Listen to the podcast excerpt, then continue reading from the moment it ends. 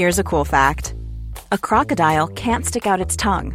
Another cool fact you can get short term health insurance for a month or just under a year in some states.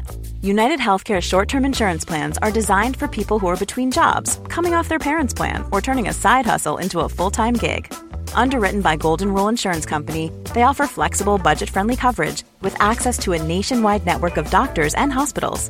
Get more cool facts about United Healthcare short term plans at uh1.com. Hold up. What was that? Boring. No flavor. That was as bad as those leftovers you ate all week. Keke Palmer here, and it's time to say hello to something fresh and guilt-free. Hello Fresh. Jazz up dinner with pecan-crusted chicken or garlic butter shrimp scampi. Now that's music to my mouth. Hello Fresh. Let's get this dinner party started. Discover all the delicious possibilities at hellofresh.com.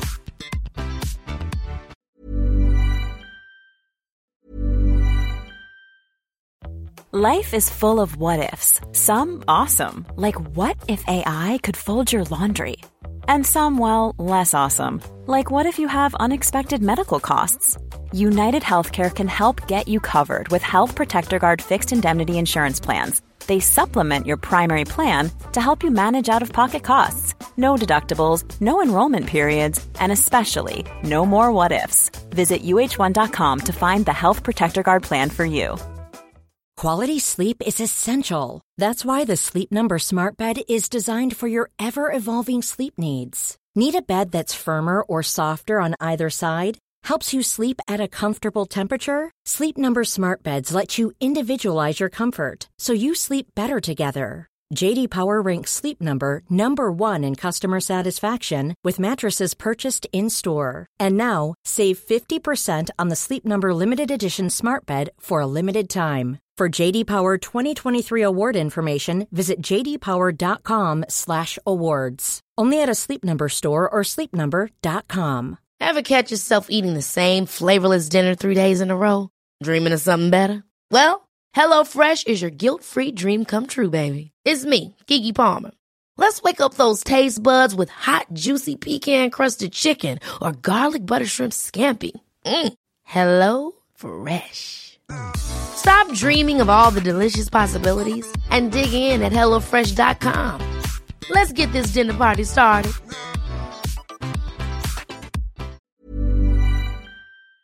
Okay, so in this episode, I'm going to do something a bit different, and I'm going to basically be devil's advocate and do my best to explain to you guys why I believe my conclusions are reasonable and not all that far fetched after all. I've got some great feedback about this series as well, so I hope I'll have your guys' patience because as you can see, this episode is a bit longer than we normally do, but hey, it's necessary, I think, in the long run. So if you haven't listened to any other episodes on the Korean War before, you're definitely not going to know what's going on here. So before you jump to conclusions, before you jump into this episode, make sure you listen to the earlier episodes first. Alrighty?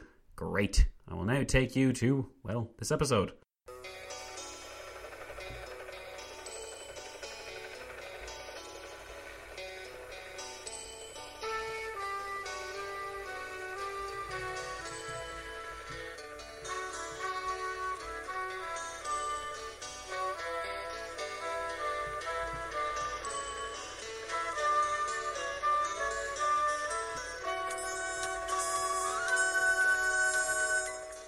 Welcome, history friends, patrons all, to the Korean War episode 21.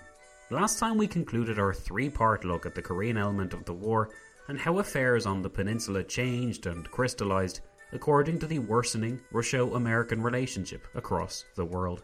We're almost ready to cover the outbreak of the war from several angles, but before we do that, wanted to present you guys with something different. Many of you guys have asked me about my theories on the war, and how I can stick by them considering the consensus out there regarding how and why the Korean War began. Well, this episode is for you and for anyone else interested in the historiography of the era. The most unconvincing parts of the conventional explanations for the outbreak of the Korean War can be summarized into two points. One, why did the Americans repeatedly ignore the warnings of their sources when talking of South Korea's vulnerable state in the months before the war? And two, why did the Soviet delegate in the United Nations miss out not on one but two attempts to halt the provision of aid and support to the South Korean government when this went seemingly against the Soviet Union's public policy goals? These are the two questions I'll attempt to answer using the information I have at my fingertips, and the answers may well surprise you. Remember, guys, I'm not a conspiracy theory hack. I'm just a guy with a different opinion based on what I've read and learned over the last few months. My hope is that you'll give me a chance here, just like you did for the July Crisis Anniversary Project and the 1916 miniseries. Sometimes histories like those are easier to hear when it's not talking about your actual country, and I am aware that some of you who have objected to this version of events object to it mostly because it paints America in a less than favourable light. But surely you all know by now that history is not black and white. There might have been sneaky countries, evil countries, not very nice countries, and things everywhere in between, but history is rarely a case of black and white. So, anyway, enough dallying. I will now take you to the eve of the Korean War.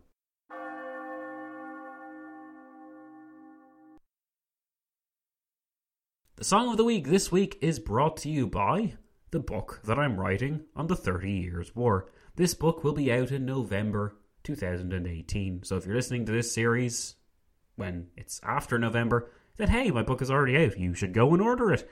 If in fact you were listening to it in the months of April and May, though, then oh boy, I've got some good news for you. All you have to do is sign up to the newsletter, which is of course absolutely free, and you'll be able to get a code that will get you 20% off that book. If you do that, then you will make me very happy, you'll save yourself some money, and you'll be landing yourself our latest book. Of course, I should remind you guys that patrons who are supporting us at the $20 level a month or higher, and incredibly enough, there are some of those out there, you guys will get those books signed anyway, so do not go and buy them unless you're trying to be really nice or you're getting it as a present for someone. Anyway, if you would like to order that book yourself, if you would like to sign up for the newsletter, all the links, as always, are in the show notes down below. Simply scroll down and click on those links. And if the links don't work, then tell me or copy the links and then follow them. You know what to do, guys. You know what to do by now. In any case, I should also say that the song of the week is brought to you by the History Podcasting Platform. Last week, we were visited by the very nice Noah Tetzner, and I hope you checked out his History of the Vikings podcast. If you were wondering who else has gotten in contact with When Diplomacy Fails, with yours truly about getting some help in the land of history podcasting, then I would like to introduce you to a Mr. Devon Field who runs the Human Circus podcast. What is the Human Circus pod? Well, before I even explain it to you, let me just play this clip. This is Devon, the host of Human Circus Journeys in the Medieval World. With Human Circus, I follow medieval travelers, whether they be envoys, merchants, soldiers, or friars, tell their stories, and talk about their world. I recently reached out to Zach because I had questions about history based storytelling. And with five years of history podcasting experience and his new history podcasting platform, he was the perfect person to go to for help. Right now, I'm working on a series on the travels of Marco Polo. You can find it and me at humancircuspodcast.com.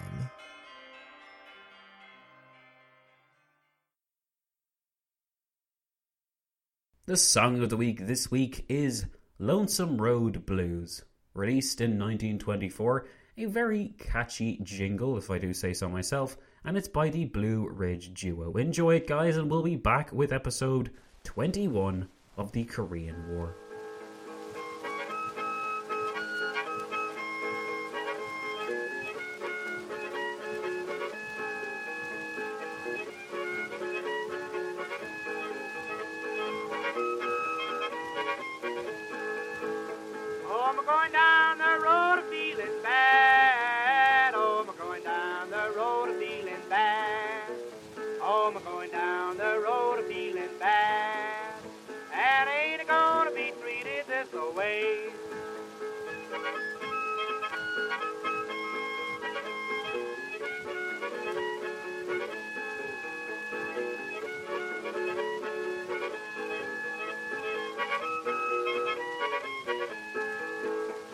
Oh, I'm going where the chilly wind never blows. Oh, I'm going where the chilly wind never blows. Oh, I'm going where the chilly wind never blows.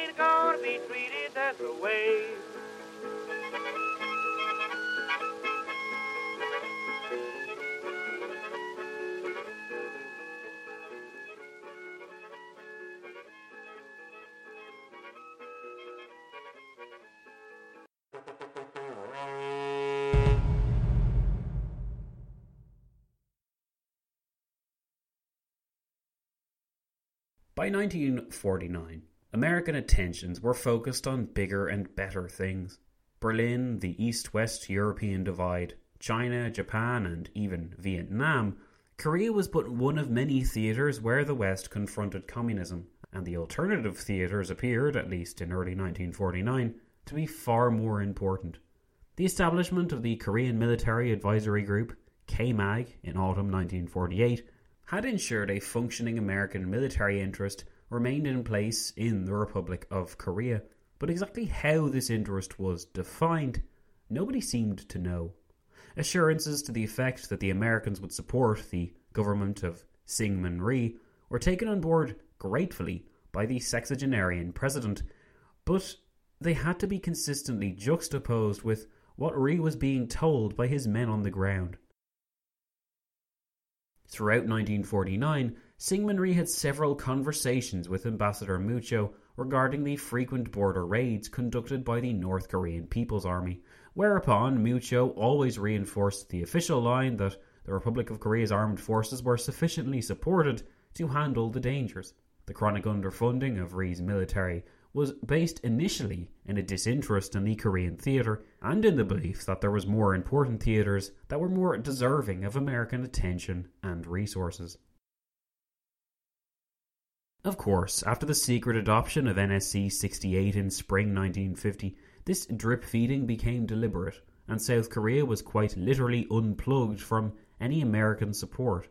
By that point, neither Ambassador Muccio nor the chief of the Korean Military Advisory Group, General Roberts, could hide their concern, and it was becoming evident that Rhee's government was in danger, and yet Washington continued to do next to nothing to shore it up, preferring instead to chastise Rhee for his regime's economic instability and repressive policies. We've seen this course of events transpire over the last few episodes, and we've seen ambassadors travel from this capital to that in search of answers and aid.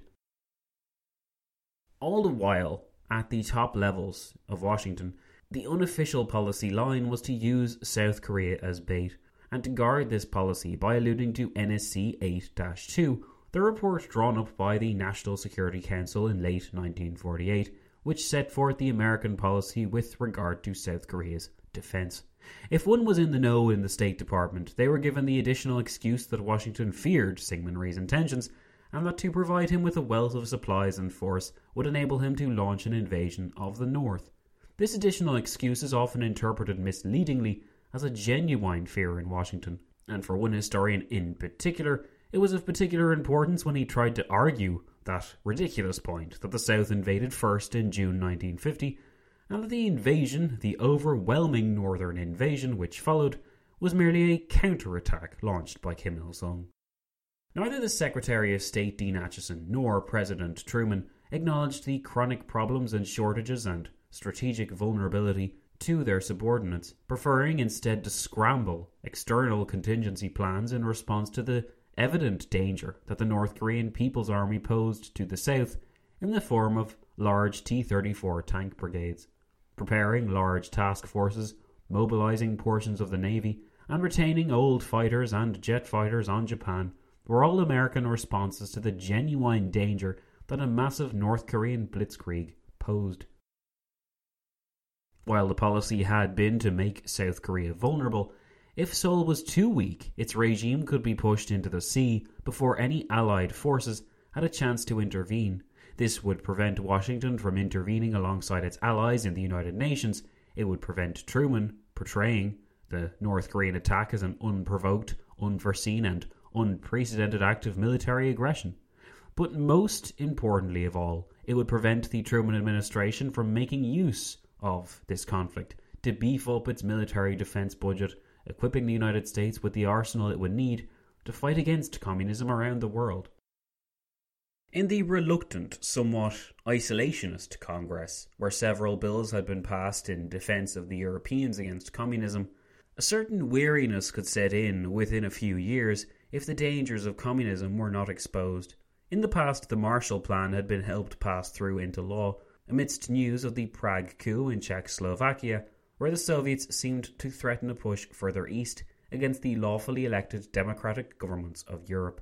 Now, Truman was looking for another, even more effective Prague coup, except this one would not lead to economic explosions, but to military ones. On the other side, Stalin wanted the Korean War to go ahead because it would serve him with an invaluable gift in world affairs, not just the distraction of the Western Allies in some Asian backwater, but also the alienation of the People's Republic of China from those same allies, once Mao Zedong felt compelled to intervene for the sake of Chinese security. We haven't yet examined the portion of the narrative where I go into the next stage of Stalin's plan, the part where he deliberately jeopardized the invasion of the South by Kim Il sung's forces in the bid to ensure that Kim couldn't definitively win the war and that it would instead degenerate into a costly quagmire for all involved. When we do reach that point in our coverage, you'll be able to judge for yourselves whether the failure of the North to achieve victory can be put down to Allied resilience or to other explanations. In addition, you'll also be able to See just how dependent upon the Soviet Union Kim Il sung actually was, to the point that he altered his own invasion plans and diverted key units from certain assaults after being told to do so by Stalin. As we've certainly established by now, there was a lot going on during the Korean War. The Korean War itself was a conflict whose importance cannot be understated. A quick look at the news today will tell you that the legacy of the conflict remains strong. It's never out of the news for long, folks, thanks to the unnatural situation which this conflict created on the peninsula. In addition, the Americans used the Korean War as a springboard to fund their wars against the northern Vietnamese and to present themselves as the arsenal of democracy against the Soviets. And I'm not saying that as a criticism, I'm just saying that as, well, as something that appears to me to be quite sensible and realistic policy. Stalin's intention to alienate the Chinese from the United States and to drag America into a costly war was successful, but it didn't have the results that Stalin bargained for.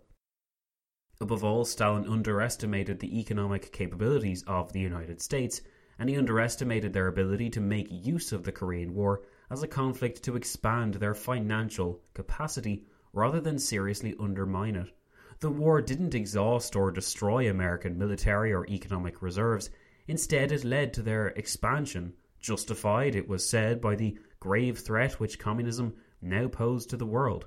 The result which Washington unofficially hoped for did in fact pan out, and the more than fourfold increase in the defense budget from 15 to 70 billion dollars surely stunned Soviet observers as much as it surprised certain American economists who at one point had declared that America's national debt could not possibly grow any further.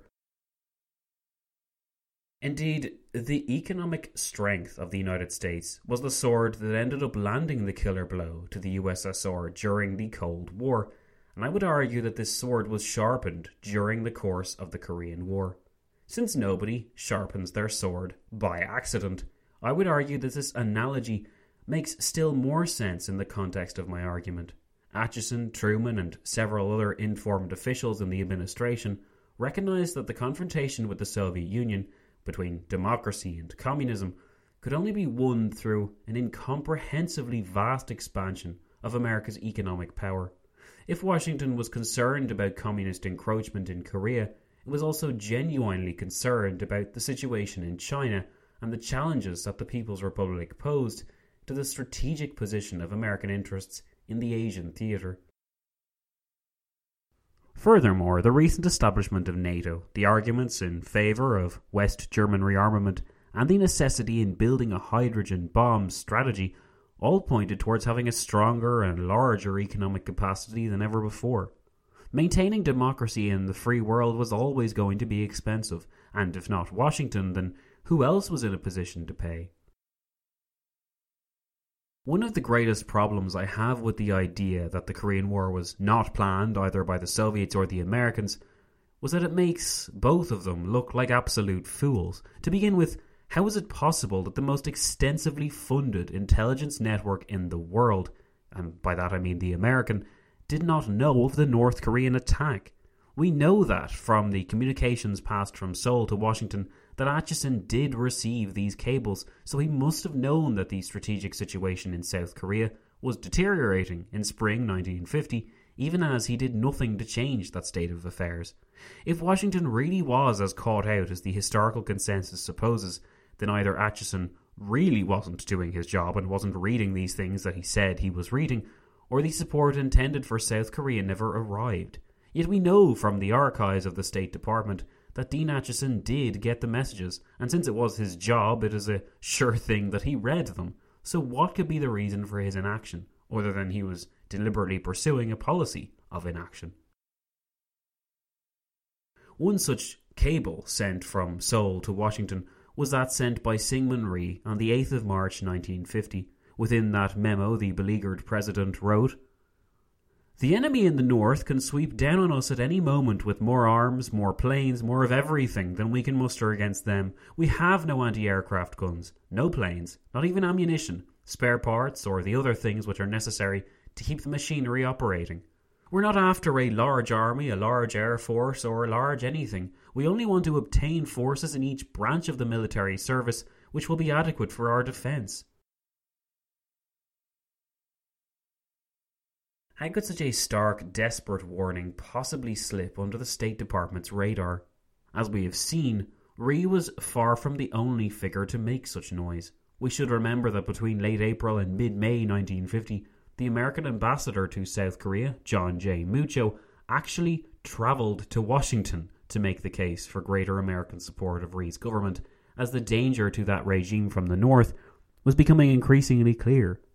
General Lynn Roberts of KMAG even resigned his command in protest at the unworkable situation, no doubt aghast that his repeated requests for increased investment in the region had been ignored time and again, and even in the Asian theatre, a member of MacArthur's staff in Tokyo remarked on the situation. Charles Willoughby was the name of MacArthur's intelligence chief, and he filled out over 1,000 reports between 1949 to 50, right up to the moment that the war broke out and he sent them to Washington, but he received no response. Even more incredible, one historian noted that the CIA collected, at great expense, detailed data on the North Korean People's Army and forwarded this information on to Washington. The historian Bong Lee, in his book The Unfinished War, noted that Charles Willoughby even thought that there was a conspiracy in Washington to ignore all such information adding that there was a disconnect between the CIA field office and the CIA HQ in Washington, D.C. Indeed, in several accounts of the Korean War, the given reason for why America didn't act when an attack on South Korea seemed imminent appears far less convincing than the conclusions which may otherwise be passed off as some kind of conspiracy. The important thing, as we've seen, is to have an open mind about the whole situation However, let's look at one such example of the conventional reasoning for why, in light of the information received by the State Department on South Korea, Washington did not act. For example, in Max Hastings' book on the Korean War, which most enthusiasts would normally turn to, Hastings presents the reason for the State Department's inaction as a difficulty, as he put it, in distinguishing signals from noise. In other words, Hastings argues that thanks to the contradictory evidence consistently sent to Acheson and the Truman administration, neither the Secretary of State nor the President felt in a position to act either way with much confidence. There was simply too much going on, Hastings seems to argue, for the US government to pay much attention to the South Koreans. This argument would hold more water if South Korea's troubles hadn't been loudly underlined by its many American potentates over the six month period between January and June 1950. In addition, Hastings doesn't even mention the visit of Ambassador Muccio to Washington in the weeks before the war, and he also fails to explain why General Roberts should leave his command at the Korean Military Advisory Group in mid June. Furthermore, Hastings also ignores the buildup of Chinese forces at around the same time, as Mao Zedong sought desperately to beat Stalin to the punch and invade Taiwan before the trigger on the Korean War could be pulled. Unless the Sino Soviet dealings are properly understood and placed in their context, none of what follows actually makes sense. In addition, by presenting Kim Il sung as anything more than a puppet or vehicle for Stalin's policy, we give that dictator far too much credit. I find it especially unbelievable when some narratives present Kim as somehow persuading Stalin and Mao as to the worthiness of his cause. Neither Stalin nor Mao Zedong would have done anything in Korea unless it was for their benefit, considering as well the fact that Kim was so utterly dependent upon Soviet supplies, training, and advisors. It is a great leap into fantasy to try and paint a picture where, as they say, the tail wagged the dog. In 1975, the historian Robert Simmons presented an argument which was something of a halfway house between acknowledging the Soviet supremacy in Korean decision making, but reasoning that Kim had marched ahead of his orders. Simmons wrote that, although the Russians certainly armed the North Koreans and did expect a war, the timing of the war, which was primarily a civil conflict, can be best understood in terms of the indigenous conditions on the Korean peninsula.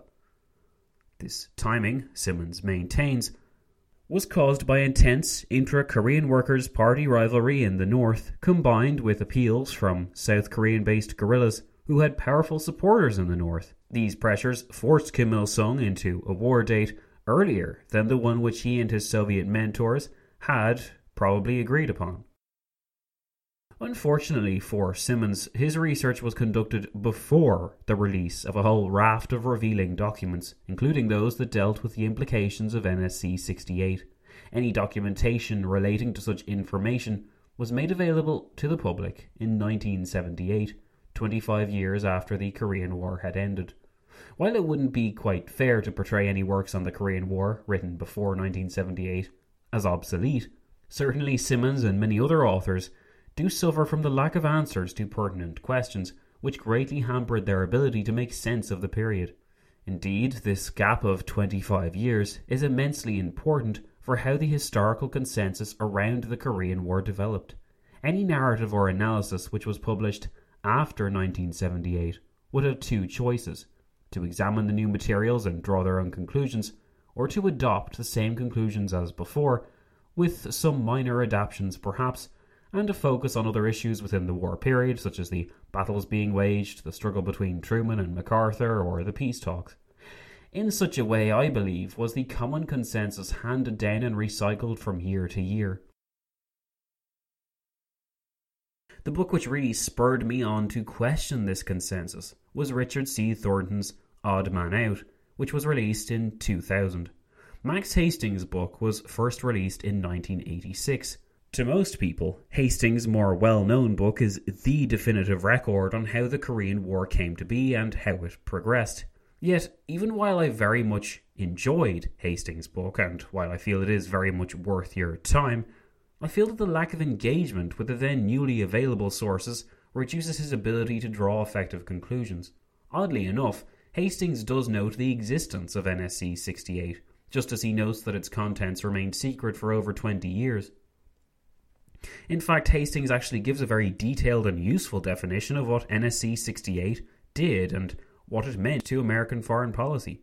He said, the Joint State Defense Study Group, which produced the Critical Study of American Foreign Policy Objectives, NSC 68, in the first months of 1950, urged greater defense expenditure. It defined the Soviet purpose as the complete subversion or forcible destruction of the machinery of government and structure of society in the non Soviet world, and their replacement by an apparatus and structure subservient to and controlled by the Kremlin. Two of America's most prominent experts on the Soviets opposed the NSC's paper. They argued that Moscow was, in reality, far more cautious than the documents suggested. But Acheson accepted NSC 68. Its principal conclusion that the Soviets should be challenged wherever in the world they next embarked on assault on freedom became part of the policy of the Truman administration.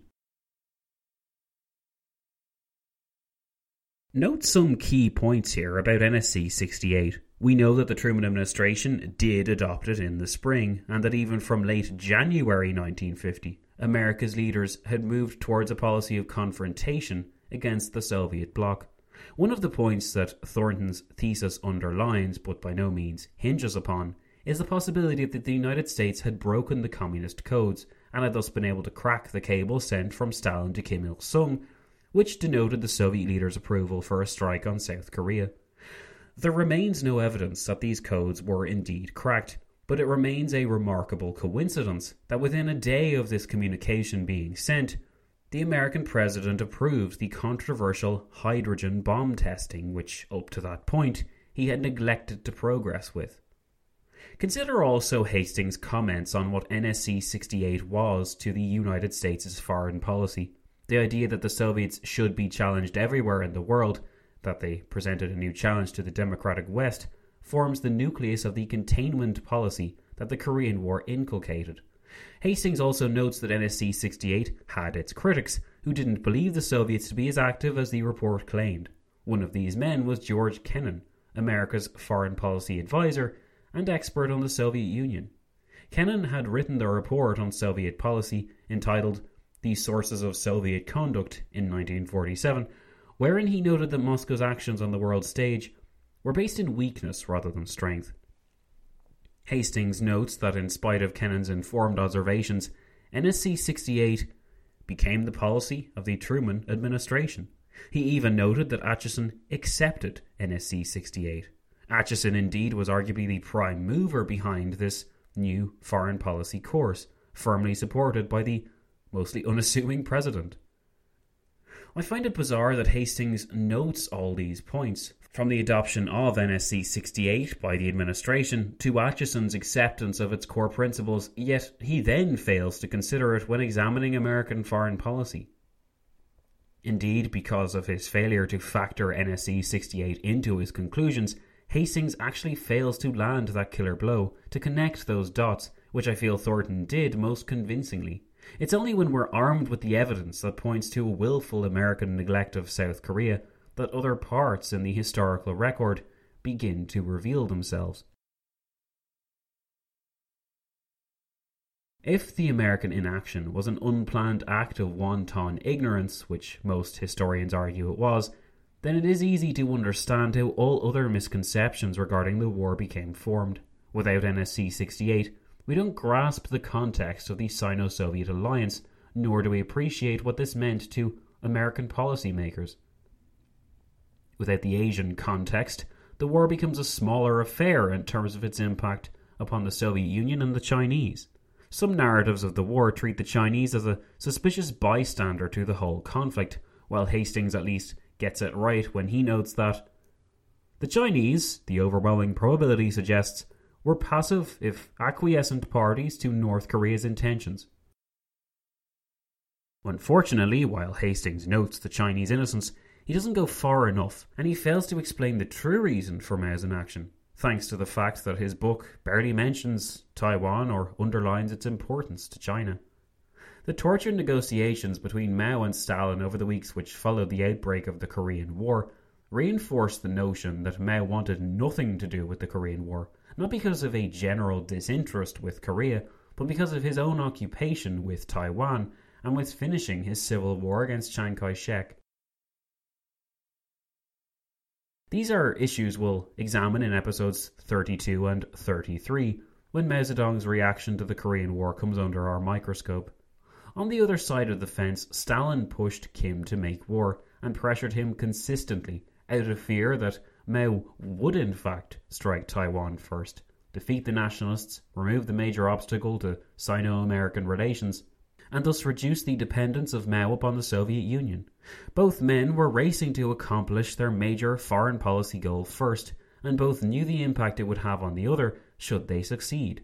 Thus, if we fail to account for NSC 68, we also fail to properly analyse the relationship between Stalin and Mao, and we then miss a great deal of the context in which the Korean War took place. Indeed, to my mind, everything just doesn't make sense if we don't assume that all viewed the Korean War as the worst kept secret in world affairs by summer 1950. Think, for instance, of the other great mystery in the conventional explanation of the Korean War's outbreak the tale of the Soviet delegate to the United Nations Security Council, Jacob Malik. Jacob Malik, says the consensus, refused to take his seat in the UN Security Council as a protest against the refusal of those present to allow the People's Republic of China to have a seat at the Security Council instead of the Republic of China. This explains why the Soviets boycotted the institution, and because of this development, the UN Security Council were able to pass their two resolutions on the 25th and 27th of June, and thereafter ensure that the joint action in Korea took place. Hastings presents the Soviet absence on the UN Security Council as something akin to a miracle, a fluke of history, as he called it, which enabled the historic condemnation of the North Korean action to go ahead. To another historian, the absence of the Soviets at such a critical time demonstrated that they didn't have a hand in the outbreak of the Korean War and that Kim's invasion had taken Moscow by surprise. Yet, all of these perspectives hide what is, by far, the most straightforward explanation. Jacob Malik was absent from the UN Security Council's meetings because Stalin had told him to be absent. Stalin had told him to be absent because Stalin wanted the punitive UN action to proceed. Only this way could the Allies invade, the North Koreans be defeated, and the Chinese feel compelled to intervene to save the situation. It was a great stroke of fortune in the case of American foreign policy, of course, because it enabled Dean Acheson's appeal for Allied unity seem even more effective. The Soviets, he could claim, were embarrassed by their allies' actions and would not be so brazen as to support their act of naked aggression. Yet Put all that aside for the moment and consider the fact that Malik was very much present in the United Nations buildings. He had merely chosen to stay removed from the Security Council's proceedings. If Stalin had desired it, in other words, Malik could have returned at any time. It wasn't as though he was back in Moscow, far away from events taking place in the UN's halls. One historian noted how Malik was eating lunch with the Security General, the American ambassador to the UN, and several other figures in Long Island when the Security General moved him to take part in the discussions, which were to culminate in a vote on the resolution on the 27th of June. So, after the first resolution that condemned the invasion on the 25th. If, in the conventional explanation, Malik had somehow missed his chance to block the Allied condemnation of Korea the first time round, this vote on the 27th of June to render actual assistance to South Korea provided the Soviet delegate with the opportunity to more than redeem himself. Yet, to the relief of the American ambassador to the United Nations, Malik simply stated, No, I will not go. In the episodes to come, we'll see how the Truman administration presented its concerns for Korea, and how at all times the intervention was presented as one which would restore peace, that noble act of collective security known to posterity as a police action. Indeed, we will revisit these conclusions and my reasoning behind them once more in a later episode, when the full extent of the revelations surrounding the outbreak of the war and the moulding of it by both sides becomes clear. I should also emphasize again, guys, this is not an exercise in America bashing. What this whole series represents is a new look at the Korean War, a war which many choose to overlook altogether in favour of the more interesting, gritty developments like Vietnam. The belief that the Korean War is a forgotten war, that it didn't matter all that much in the grand scheme of things, and that it's not an important war to study, these are all myths in their own right that I also want to dispel, and I feel the best way to do that is to ask why it really mattered, by peeling back the layers which obscure the most interesting truths, and presenting the war as it actually was. The Korean War is worth your time, for no other reason than it supercharged American finances like no other event in history, and that includes the First and Second World Wars. It also led the United States on a path towards confrontation with the Soviets that ended eventually in the fall of the Berlin Wall. Moscow could never keep pace with Washington once the defense budget had been so inflated, and no matter how large their armies or pervasive their secret police, the Soviets were never able to match the American economic clout in the way that they needed to. Of course, it suited Soviet propaganda that the Americans should be richer than they were, since decadent, capitalist America was an easy target to attack. Deep down, though, the lure of that same capitalism was always going to strike a chord with the hungry, deprived, and greyed out living standards of the East. Such a battle was destined to be long, though, and the Truman administration accepted that a boost was needed to make it through to the other side. Of course, if you believe my conclusions, then some more questions have to be answered. On the 27th of June 1950, two days after the invasion of South Korea began, President Truman made the following speech to Congress, saying, The attack upon Korea makes it plain beyond all doubt that communism has passed beyond the use of subversion to conquer independent nations and will now use armed invasion and war. The tone of indignation and of surprise which came from other members of the administration will have to be taken with a pinch of salt if we believe that the war was the planned for desired outcome. Indeed, this was one of the most difficult aspects of this thesis for me, and I know it's been difficult for you guys too, since it logically followed that President Truman, among others, essentially lied to the American public and to posterity about the nature of the Korean War for the remainder of their lives. Such a possibility can seem ludicrous. How did the President and those in the upper circle of America's government convince those around them to believe in such a lie, and how did they manage to negotiate the pitfalls of the war so successfully? I did struggle with the idea that President Truman, a figure who I always viewed as a somewhat innocent, gentle president after Roosevelt's fiery performances, would have been so ruthless and conniving. And then the following occurred to me. Which is more believable? That the president should lie, in cooperation with members of his senior staff, or the following scenario that a man at the top of his class, an expert in his field and exceedingly well informed of the developments in world affairs, with a world class department staff to go along with it, should ignore repeated and consistent red flags about a certain danger zone in a given part of the world, that he should spurn the urgent recommendations of men who were well placed to know the reality of the situation, such as Ambassador Muccio, and that he should maintain all the while that the enemy presented no threat, even when confronted with the reams of evidence to the contrary. If this sounds ludicrous, then this is what the historical consensus claims the American President and the Secretary of State, Dean Acheson, did before the Korean War broke out. Worse, it also claims that it sent Seoul and the rest of the world conflicting signals about the Korean position in terms of the American defense strategy.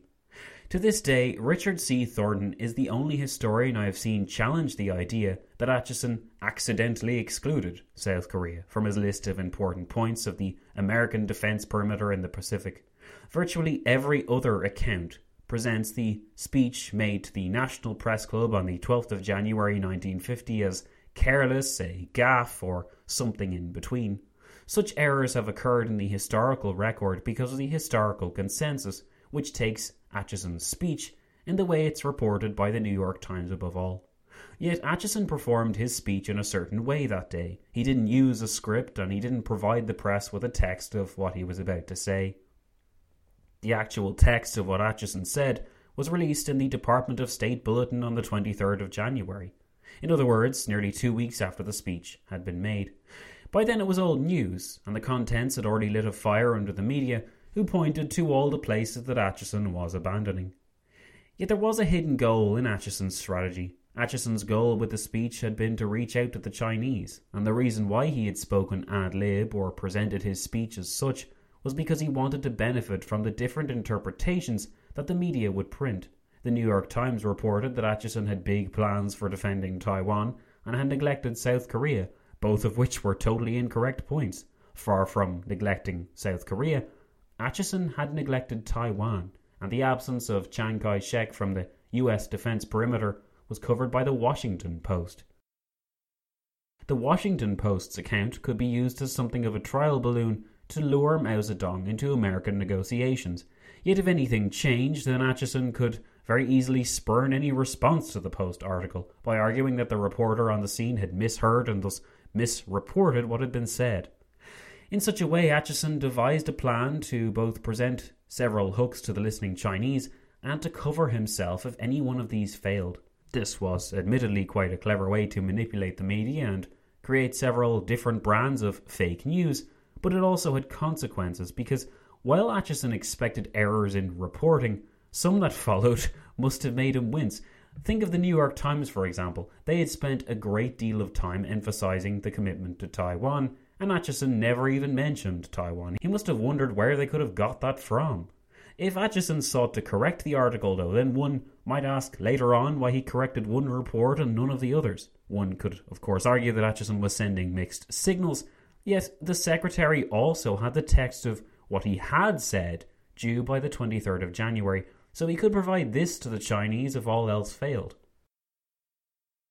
In the end, we know that Acheson's efforts at luring the Chinese in with these trial balloons were needless because two days after this press meeting, on the 12th of January, the Chinese invaded and evicted the consular offices of the Marine barracks in Beijing on the 14th of January, which created a diplomatic storm that was emblazoned on the front pages of the newspapers.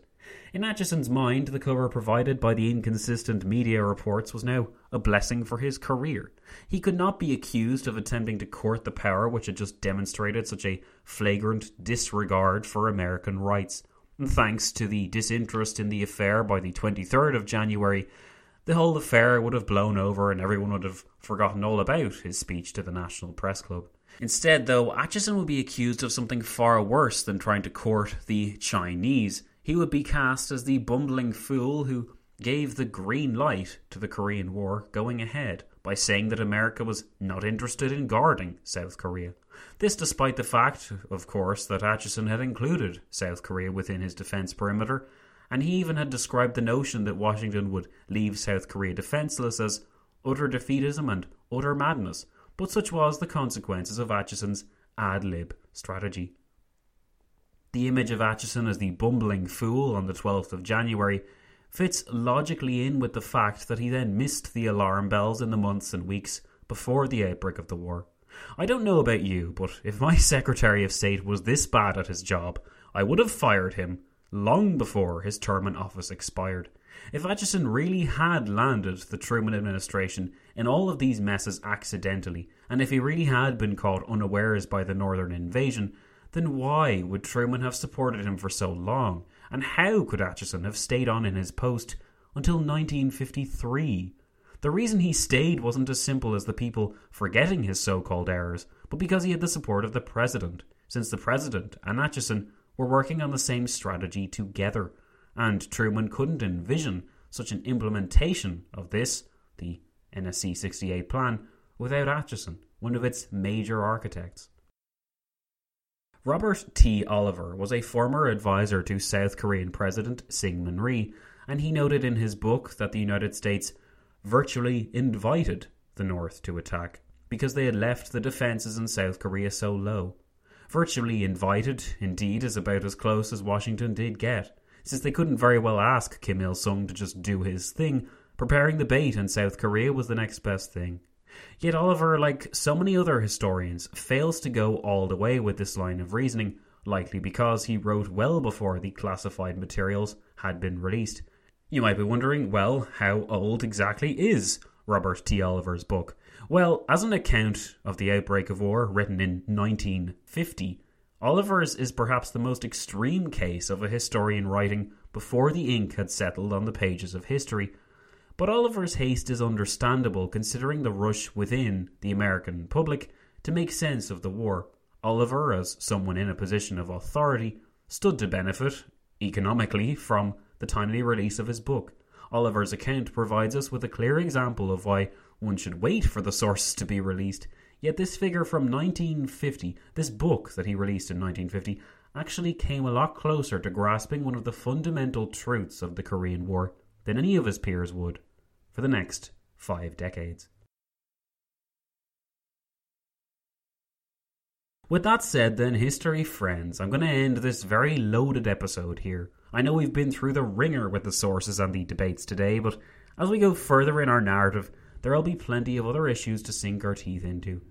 Next time, we will delve properly into that event when the North invaded and the world learned of the latest war to erupt in this volatile post war world. To most of the world's population, it was a surprise, but to a select few, I believe, and maybe you believe as well after listening to this episode, it wasn't too much of a surprise at all. For now, though, I have been Zach. You've been wonderful for listening, especially if you are still listening and made it all the way through this episode. And I shall now take my leave. Thanks for listening, history friends, to episode 21 of the Korean War. It's been great having you. I hope you all have a great week, and I'll be seeing you all soon.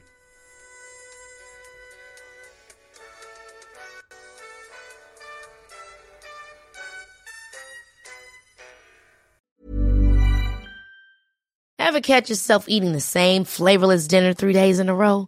Dreaming of something better? Well, HelloFresh is your guilt free dream come true, baby. It's me, Keke Palmer. Let's wake up those taste buds with hot, juicy pecan crusted chicken or garlic butter shrimp scampi. Mm. Hello Fresh. Stop dreaming of all the delicious possibilities and dig in at HelloFresh.com. Let's get this dinner party started. When you need mealtime inspiration, it's worth shopping Kroger, where you'll find over 30,000 mouthwatering choices that excite your inner foodie. And no matter what tasty choice you make, you'll enjoy our everyday low prices, plus extra ways to save, like digital coupons worth over $600 each week. You can also save up to $1 off per gallon at the pump with fuel points. More savings and more inspiring flavors make shopping Kroger worth it every time. Kroger, fresh for everyone. Fuel restrictions apply.